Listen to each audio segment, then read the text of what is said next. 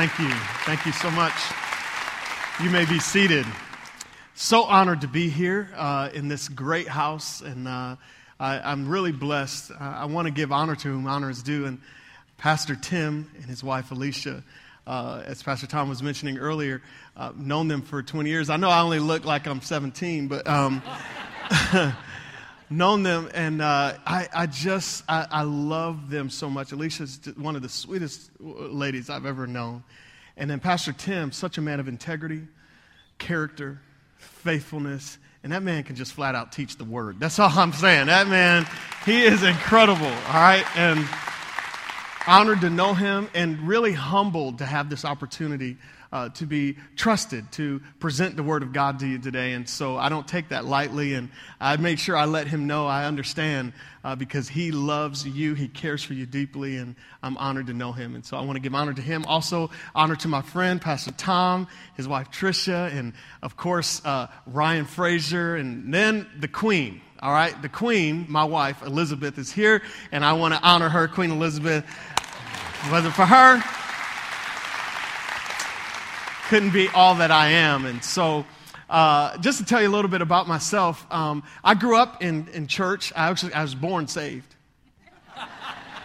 You say, uh, that's not the theology Pastor Tim taught us. Well, I just want to tell you, I, I was born, uh, my parents were Christians, and so I was born into church, and the church we grew up in was very uh, passionate uh, very, very passionate. Um, in fact, you never knew what was going to happen at church. And so I came, and church was entertainment growing up at first because uh, you were either you'd see someone run or you'd see someone get run over. I mean, one of the two were going to happen at every service. And you just, as a kid, you're just like, what's going to happen? And, and so uh, growing up, I, I, remember it was a very legalistic uh, church that had a lot of rules, and uh, we just couldn't do anything. I mean, men couldn't have facial hair, and women couldn't wear pants or makeup or any of that. We were an ugly church, too. I'm just kidding. Um, but we had a, um, it was just very, very, very interesting.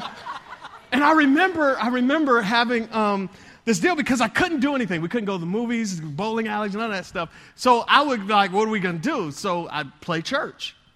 So I would take all my sister's dolls and I'd line them all up from Barbie and Ken and Curious George and Cabbage Patch Kids and all. I just line them all up. And I was going to be like my pastor. And I would just go and, and preach. And I came from a church where they preached, right? And it was, he'd get up there and the Lord is my shepherd. And I shall not want. He maketh me to lie, right? So, so I, so I'd get up there and I'm preaching my heart out to these animals. And they were so dead. They didn't move. They didn't say, Thank you, Jesus. They, so I'd get to the end and I'd give an altar call and I'd have to pick them up. Yes, I want Jesus. I picked up Curious George. George, repeat after me Father God, Father God, forgive me my sins, forgive me my sins. Then I say, and I pray over him to be set free, healed, and delivered. I lay hands on him, make him shake, fall on the ground. And then I say, pick him up, pick him up, pick him up. then I just felt an unction from God come over me to give Barbie and Ken a word from the Lord. Stand up, Barbie Ken, for yea, thus saith the Lord God over your marriage. I'd speak over their marriage. And I say, it's time for you to be baptized. You ready to be baptized? I take them into the bathroom, fill up the bathtub with water, baptize them in the name of the Father, the Son, and the Holy Ghost. So I grew up playing church. It was fun. I had a great time. My parents were uh, very active in ministry my whole life. My dad being a musician, my whole family really was talented. Uh, my cousins, everybody. And my family, we would um, go and we'd sing at schools, nursing homes, churches, all that kind of stuff. And I would stand up there because I was cute. but they never turned my mic on because I couldn't sing. So they would literally, they tell the sound man, keep his mic off. So I'd be up there just, just thinking I'm singing, but I was awful. And we, I remember having family rehearsals, and during the rehearsals, I'm really trying to learn the song, and they're like, son, no, shh, shh, be quiet, just sit there, don't sing. And, uh, and so I remember, um, you know, going through uh, this time of my life and realizing, um, God, I really want to have a talent I want to be able to sing. I want to be able to do something. And remember coming into my high school years, and uh, I, I thought, okay, well, I'll be an actor. I'm going to be like Denzel Washington. So I became a thespian, started acting in school, and um, th- there came a time to do a musical. And this musical was going to be a big musical, and all of these big wigs were going to be coming because I, I, I, grew up in upstate New York, and these big wigs were going to be coming from New York City and, and possibly allowing us to do this production in Broadway. So I really wanted to be in this, but you had to be able to sing. And at this point, uh, no. So I, I remember praying, God, give me a voice. If you give me a voice, God, I'll use it for your glory. And I remember practicing Christmas songs because everybody can sing Christmas songs, right? It's like everybody sounds good singing. So I practice singing Christmas carols and I go in for the audition. I sing at the audition. The next day, I'm really excited. I run to see if I made into the production. And I looked down, it said Cinderella, then it said Prince Charming, Bernard Scott. I was so happy. I mean, I got the lead male role in this musical. So I go home to tell my parents, and I tell them, hey, we're doing this musical, and I got the lead male role, and, and, and, and, and, and I'm Prince Charming. And they were like, you got to sing? I said, yes, I do. I got to sing. And they're like, is it a comedy? you know, like. And so I, I remember. Um, going, and it was ended up being great. They heard me sing; they couldn't believe it, and then uh, they started because they snuck in the first night. The other nights after they heard me, they invited like the whole neighborhood and family came here. I'm like, okay, you kept people from hearing me before. Now you want everybody to hear me. And so I remember um, after the week was over, they were wanting a place to have the cast party. And the, the cast party, my hand shot up and volunteered my home to do a cast party. Now, at this point in time, I was, after I, you know, you ever do something and then you go, oops, did I do that? That was one of the moments because I realized I grew up in a holy home. And my mama wasn't going to have nobody coming over having a party up in her house. And so I remember, Mom, um, you know, I gave her a kiss. You know, I always, got to work up to asking the big question. I said, Mom, um, can we have a party over here? And she's like, uh uh no, oh, no, no, no, we ain't no party over here. And I said, Mom, please, I, was, I already committed it. You what? Um, and so she laid down the rules. No secular music, no this and that. I'm like, well, mom, please, can we, can we at least play the secular music down in the basement? We ain't playing no devil music in this house. And I said, in the basement, at least just at least in the basement, they got to have something they can do. And so she said, well, the basement is close to hell. All right, you can play it down there. so, so it was very interesting. And uh, well, the, as as the the party is proceeding, there's a hundred so people there. And, and I remember my dad just, uh, that's one of those moments you just hope your parents don't embarrass you. And he pulled out his guitar. And all my parents knew were gospels and spirituals. Nothing wrong with them, love them to death, but it just didn't fit this crowd. And my dad starts playing. And I'm like, oh no. But something miraculous happened. They all start crowding around listening to my dad. So then my mom starts singing. I'm like, oh God. Now, my mom was a fireball. So they, she starts singing, and my dad starts singing. Next thing you know, no one's in the basement. Everyone is crowded around in every crevice of, the, of a home listening in to my parents sing. Uh, and, and I'm like, I can't believe this is happening at a high school party. And next thing you know, my friends, my peers, started lifting their hands singing songs that they heard when they were at kids' camp when they were little. My dad playing by ear and starts picking it up, and, and I'm like, something is happening right now. And so my mom picked up on that, and she looks over at me and she says, Son, sing, sing something. You told me my whole life to be quiet, don't sing. Now you want me to sing in front of all my peers. She says, Sing something. And I, I, I remember uh, at that moment on the spot, I was trying to think. The first song that came to me was a song by a group called the Winans. It's called Tomorrow. So I began to sing. Jesus said, Here I stand. Won't you please let me in? And you said, I will tomorrow. Jesus said, I am He who supplies all your needs. And you said, I know, but tomorrow Oh, tomorrow, tomorrow is not promised. Won't you choose the Lord today? Oh, please, don't just turn and walk away. Tomorrow, tomorrow is not promised. Won't you choose the Lord today? For tomorrow very well might be too late.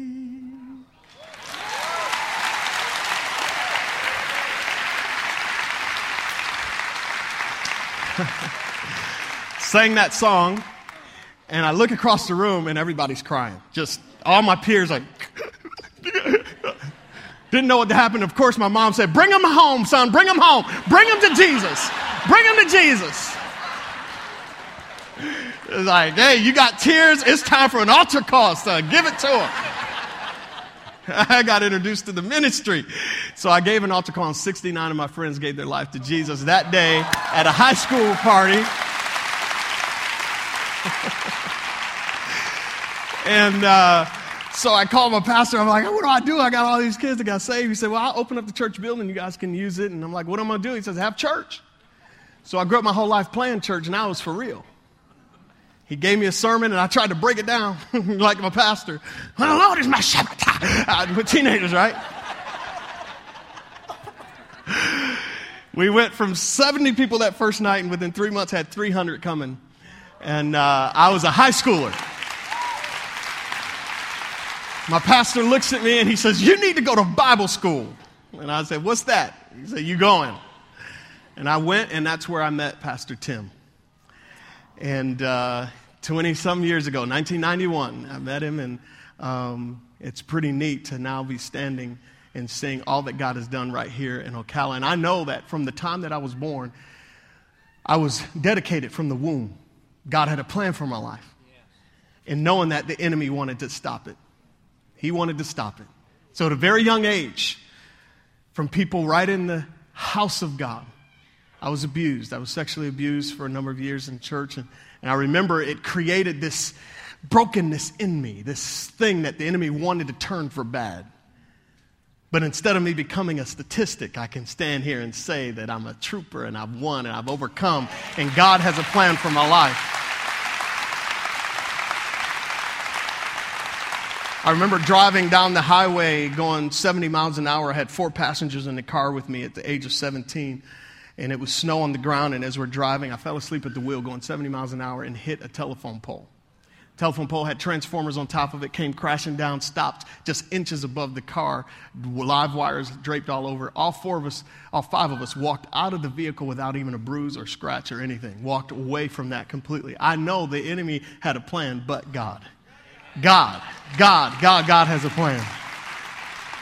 So I stand here before you today. You know, it may have started off playing church, but I realize there are some powerful things that have happened in my life, and I'm very thankful and honored to stand before you to present the word. And I'm going to ask today, I'm going to give you permission to talk back to this preacher. You can say, you can say amen. You can say, uh huh, oh me. That's all right. And if you can't say nothing, just go, mm. Just, mm. And I'll receive that and we'll have fun. And I'm going to ask you to do one thing. Help me out this morning by standing on your feet as I read this opening portion of Scripture. And the reason why I ask you to do that is in this world today, there's a lot of chaos, a lot of crazy things, and a lot of people standing for a lot of things. And I believe that the word is worthy of being standing for. And I know this that what you, what you honor, you make room for. And so I think it's appropriate that we honor his word so that we can make room for it. In Genesis chapter 3, verse 7 and 8, it says this Then the eyes of both of them were open, and they knew that they were naked, and they sewed fig leaves together and made themselves coverings. And they heard the sound of the Lord walking in the garden in the cool of the day, and Adam and his wife hid themselves from the presence of the Lord God among the trees of the garden. Holy Spirit, I ask that you would give me the words to say. Jesus, that um, through your grace today we would have the ears to hear what your Spirit is saying to the church. May there be an open heaven over this place as you make deposits to continue to transform us into who you created and redeemed us to be. In Jesus' name, amen. You may be seated. My message today is entitled, Come Away with Me. Come Away with Me. There's a song by Norah Jones that kind of inspired the title, but I want to talk about solitude. Because, dads, uh, today um, in this world, we are uh, trained to strive, to work, to go after it, to build. And in that, there are times where we get weary. And out of our weariness, because we're so trained and ingrained to keep going, we keep going and we keep going and we keep going. And we don't take advantage of this one thing that God has given us, which is solitude. And I want to kind of explain this to you, and I want to help you. So, in order to do that, I have to go all the way back to the book of Genesis, all the way to the beginning, where God was creating. And while He was creating, He was doing this amazing thing and speaking stuff into existence. Can you imagine having that ability just to say, and be? Yes. And it was. And so he began to create, and everything he created, he created from something. It all had a source. So, you know, when he uh, sp- created fish, he spoke to the water. And he said, Let the waters bring forth fish. So when you take a fish out of water, what happens to it? Yes, put some batter and some grease and put in that thing in a pan, and I'm telling you right now, woo, mm, right? hey, it dies. Why? You take it, uh, you take it from its source. Everything that that fish needs, its source is in the water. So when he created the vegetation and the plants, the trees, all that, he spoke to the earth. He said, Let the earth bring forth vegetation. So when you take a plant or whatever out of the ground, what happens to it? It dies. Why? Because all of its source, its nutrients, its source of life is in the earth. But when he created you and I, he did not speak to the water, he didn't speak to the earth, he didn't speak to the moon, the stars, the planets, the universe. He spoke to himself and he said, Let us make man in our image and in our likeness. So he created you from him. So, what he was saying is that your source comes from where you were created. And so uh, we see that Adam and Eve, they were uh, then formed from the dust of the earth. He formed them and he placed them in this place called the Garden of Eden. When he placed them there, they were in his presence um, and they were just chilling, having a good time. And then something happened. A serpent comes, known as Satan, comes and deceives Eve and convinces her to eat of this tree that God said not to eat of. Because in the midst of this garden, there were two trees. One was the tree of life, and one was the tree of the knowledge of good and evil.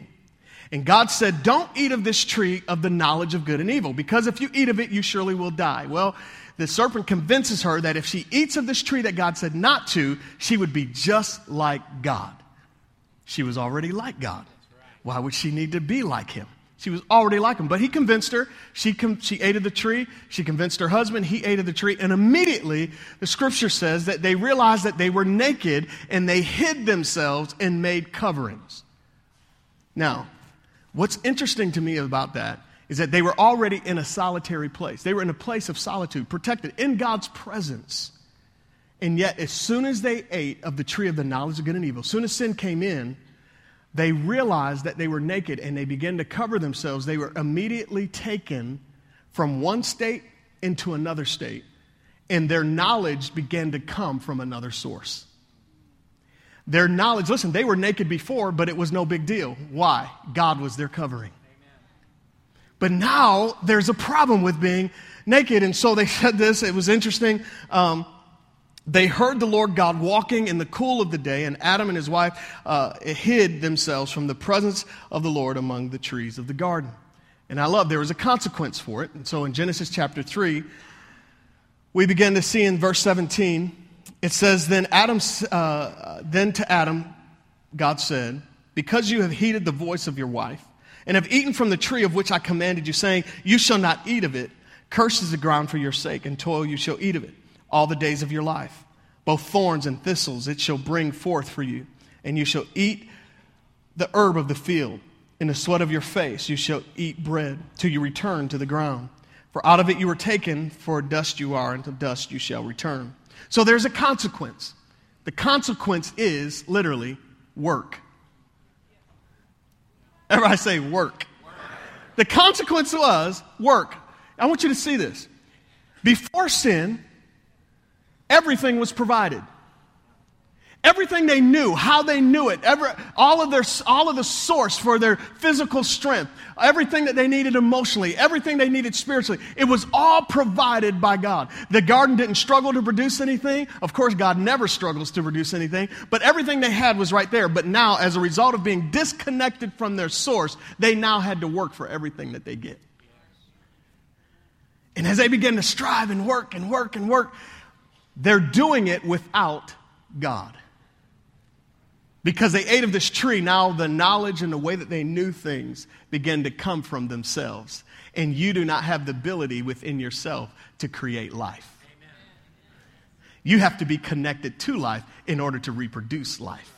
So now they're taken from the garden. And we want to pick up here in Genesis chapter 3, verse 22 and 24. Then God said, Behold, the man has come like one of us. They've become like one of us to know good and evil. And now, lest he put out his hand and take also the tree of life and eat and live forever. Therefore, the Lord God sent him out of the Garden of Eden to till the ground from which he was taken. So he drove out the man, and he placed a cherubim at the east of the Garden of Eden, and a flaming sword uh, which turned every way to guard the way to the tree of life. So, in this fallen state, if they had eaten of the tree of life, they would have lived forever in a fallen state. But God says, no, we're going to just block the way to life and we're going to remove them from the garden. We're going to remove them from solitary confinement. We're going to remove them from this place of solitude where everything was provided and we're going to take them outside from where they were taken. And now, what we've done to do is try to recreate and reproduce the environment from which we were taken. So we begin to look at things at, for providing peace. We look at things to provide safety. We look at things to provide all these things that God wants to literally be the source of our life, but we look to something else and we're working and striving to create these environments from, because we know deep inside of us there's actually a place of rest in Him. A place of solitude where I can go and reflect and realize that it's not by might nor by power, it is by His Spirit. Solitude. In the garden, everything was literally sustained by God. Solitude is being alone for personal growth, but being alone doesn't mean you're lonely. See, the difference between solitude, see, loneliness comes from emptiness. Solitude is not emptiness. Solitude is being reconnected with your source and recognizing that everything you do comes from God. See, it's not about what I do for God, it's what I do from God. It's not living for God, it's living from God. I can't do this on my own. There's enough trouble in this world. There's enough enemy that comes after me. And I realize this that if I was to try to do it on my own, how many know the enemy's a little bit smarter than I can be? So, because greater is he that is in me, without that revelation right there, I can get beat up by life. But God. I love it because it's when you serve God, it's not fair. So he says he offers this place of rest, which is found in Hebrews chapter 4, beginning in verse 8. He says, For if Joshua had given them rest, then he would not afterward have spoken of another day. There remains therefore a rest. Everybody say rest for the people of God. For he who has entered his rest has himself also ceased from his works as God did from his. Let us therefore be diligent to enter that rest, lest anyone fall according to the same example of disobedience. Rest, a place of rest. How do I find this rest? Again, as I mentioned before, rest is not necessarily not doing anything. It's really reminding yourself of where you do it from. How am I doing this? How is it that I did I just wake myself up this morning? Did, am I I know I'm gifted, I'm talented, I'm beautiful and all that, but did I do that? it's recognizing that okay, all of my strength, all of my wisdom, all of that all of that comes from God. And so I rest in the fact that God did it all. And now, when I approach my day, I don't approach it from, I gotta do, I gotta do, I gotta do. I approach it from, God, what do you want me to do? What do you want me to? It's, it's, it's entering to this place of solitude, back to where the place that God created, where everything was provided by Him and He alone. And so we look uh, at the word rest, and I want you to understand solitude is this place of inner fulfillment. It's inner fulfillment. You see, things can be going on all around you, it can be totally chaotic around you and yet you have solitude. You have an inner peace. It's not necessarily a place, it's a state of the heart. Solitude is a state of the heart. It's knowing that my heart is in His hands, that my life is in His hands. And if God is for me, who can be against me? It's a place that brings peace. So I find this place of, of solitude. If we possess inward solitude, we do not have to fear being alone because we understand that we are never alone. The scripture says he would never leave us nor forsake us. We know that he is with us. And if he's with us, Emmanuel, God with us, that revelation alone helps us to never have to deal with, uh, uh, put it this way, we never have to be conquered by fear. When fear creeps up, I then connect to my source and receive his perfect love because perfect love casts out fear. See, there are things that come against you in life, and those things are designed by the enemy or whatever the case to cause you to disconnect from God and to receive the consequences thereof, which means I got to work to get. God designed it so that you don't have to work to receive his peace. Amen. You don't have to work to receive His love. You don't have to work to receive His truth. You don't have to work to receive His power. You don't have to work for those things. He said, I give it to you. I freely give. I came to give you life and life more abundantly. So all I have to do is reconnect to life. And when I reconnect to life, the natural thing that happens is I react and respond differently to circumstances because I have inner fulfillment, solitude. How does that happen? We begin to realize that Jesus did this. He practiced this on a regular basis. As you go through the Gospels, you see where Jesus literally would go away. He would pull himself away and go into a solitary place to connect back to his source. Uh, in Matthew 4, uh, he spends 40 days in the wilderness before his ministry even began. In Luke chapter 6, before he chose the 12 disciples, he spent the night alone. In Matthew chapter 14, when Jesus heard about the death of John the Baptist, he withdrew to a place alone. In Matthew 14, 23, after the uh, miraculous feeding of the 5,000, Jesus and the disciples went to the hills by themselves. In Mark 1:35, following a long night of work, in the morning Jesus went out to a lonely place. And it goes on and on and on. And we can see where Jesus practiced this on a regular basis by taking a moment, stopping, getting silent, and recognizing the Lord is my source. Sometimes to get into a place of solitude, you have to be willing to just be quiet.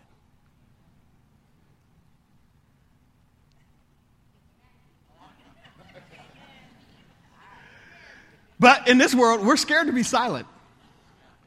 In fact, when it gets too silent, we got to turn up the TV, turn up the radio. We're afraid of what we're going to hear. You know what that is? You're not fulfilled inside. There's something on the inside that's churning that, if you listen long enough, it causes fear rather than bringing peace. You feel like, oh, I got to provide. I got to do this. If I don't do this, I don't. And you get into this struggle and this struggle. And, and God says, look, look, look, look, look, look, look. I'm your source. I'm your source. And so sometimes you just got to pause. I mean, and you say, okay, well, how, how, do I, how do I do that? Here's some steps. Because inner solitude comes from hearing God. You can't hear if you're listening to other things. If life and all of this stuff is speaking at you so loud, it's hard to hear God. So you got to sometimes just shut it down and allow silence to come. Some of the most powerful times of prayer that I've had was not speaking, but actually me listening. Because out of that, something miraculous happens. So, watch this. Here's some steps towards solitude. Number one, take advantage of the little solitudes that fill your day. Take advantage of the little solitudes that fill your day. What does that mean? So, I uh, recently, my wife and I, we just moved down to um, Bradenton. And so I was driving from Tampa, uh, the Brandon area, to Bradenton uh, every day for the last uh, nine months. And driving down that way, what was happening is I'd get in my car and I would experience solitude. There would be many times I'd want to turn on the radio, uh, listen to the Bible, do all these different things, but then I would just say, no, I'm going to connect with my source. And I would just, in silence, listen and allow God to speak. Just allow Him to speak. Because I had plans that day. I had stuff on my calendar, I had a checklist, I had all this stuff. And so I would just pause. And what was amazing was that, how many know there's a lot of crazy drivers out there, right? There's just a lot of people that just, if you're here, don't look at nobody. All right, so driving, I had a number of opportunities to walk in the flesh, to walk in the source of the knowledge of good and evil, and make judgments on people's driving habits. And then I realized if I just paused for a moment and realized their driving is not the source of my peace. Come on, somebody. And sometimes we forget, we forget. We, we, want everybody to act a certain way because we think if they act that way, then I will be okay. I want you to know you'll be okay whether they ever change or not because they're not your source. God is your source. Why should I live my life waiting on somebody's uh, uh, life to change or their uh, habits to change? And if they change, I'll be happy. My happiness doesn't come. My happiness does not come from their change. My happiness comes from my Creator. So I reconnect to the source. So then, instead of pronouncing things, I can pronounce blessing. Bless you. Bless you. Go ahead and drive on by. God bless you. Your wonderful self. God, get them there safely. On my weekdays, I say maybe. No, I'm just, I just like, yes, get them there safely, God. oh, man. So take advantage of the little solitudes that fill your day. Maybe, maybe you're here and you like to build things, uh, dads, fathers. Um, you know, before you go, you, maybe you have a shed or something like that. My second point is to find or develop a quiet place. Find or develop a quiet place. If you have a work shed or something like that, when you go in there, before you just go building or whatever you're about to get into, just take a couple screwdrivers, put it in the form of a cross, and look at it. You're like, God, you know what? Thank you for this ability. But I depend on your wisdom because I know how it is, especially because us men, we don't like following directions all the time. And so when you're building something, you tend to set the directions aside and be like, I got this. See, that's knowledge of good and evil right there. That's a great picture that you are relying on yourself. Because I, I, we, we've been, you know, we moved into this home and getting all this stuff from IKEA. I can't stand IKEA uh, directions. They're directions. Their furniture, you know, okay, wonderful.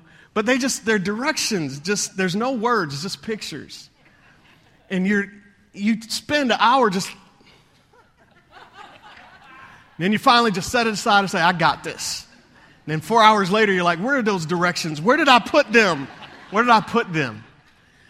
So you just you take advantage of those moments and just pause. I mean, I'm not saying necessarily you have to get away for days or weeks at a time, even though those are good, because this is what happens in our culture today. In order to uh, enter into this place of rest, we have to physically shut things down because we have been trained physically to respond to the ways of the world. So you have to shut down physically so that you can lock in spiritually. So that means you got to pause because I know everybody's home is different. You got kids, all those kind of things. So if you got to get up earlier than everybody, then that's what you do.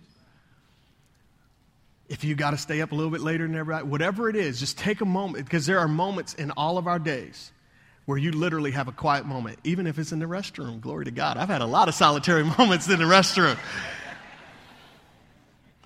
All right?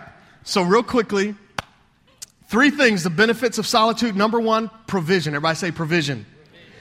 All right, in solitude, you can receive provision. There's a story about Elijah. And Elijah is, uh, he had just confronted the prophets of Baal demonstrated that God's power is more real than his, uh, and uh, end up killing the prophets of Baal. And now Jezebel finds out and she wants to kill him. He runs for his life, goes to a solitary place. In that solitary place, an angel shows up and gives him some cake, some angel food cake. Tells him to eat this cake, and you're going to need it. And so, off of that angel food cake, literally, it lasted 40 days because uh, it took him that long to get to this place that God was bringing him, and it was a cave, solitary, solitude. And then uh, God began to demonstrate himself, and, and there was fire, and there was wind, and there was earthquake, but God wasn't in any of those. It wasn't until the whisper came. And then Elijah heard the whisper, and out of that whisper came number two direction. God gave him direction. And he says, I want you to go here. Now, he came to that place because he was afraid for his life. But it's amazing. The moment you hear from God, all fear can be removed courage can be built in you and you can do the impossible.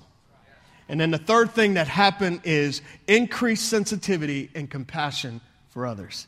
Increased sensitivity and compassion for others. In, in 1 Kings 19 14, I love this. He said, I have been very zealous for the Lord God of hosts. He was, he was very passionate about what God wanted to do. And in this crazy world, it's amazing that in light of even the tragedy that's taken place this week, the compassion that is being poured out we as a people of God, that compassion, you can try to work that up in your own. But as believers, that compassion goes to a whole nother level. When Jesus was feeding the 5,000, they went to a solitary place. The people followed them there. Jesus was moved with compassion, the scripture says in Mark chapter 6. And as he was moved with compassion, he said, Let's feed them. Provision, direction, and then you have this thing called increased sensitivity and compassion for others. I'm thankful for this place called solitude, being reconnected to my source. Would you bow your heads with me?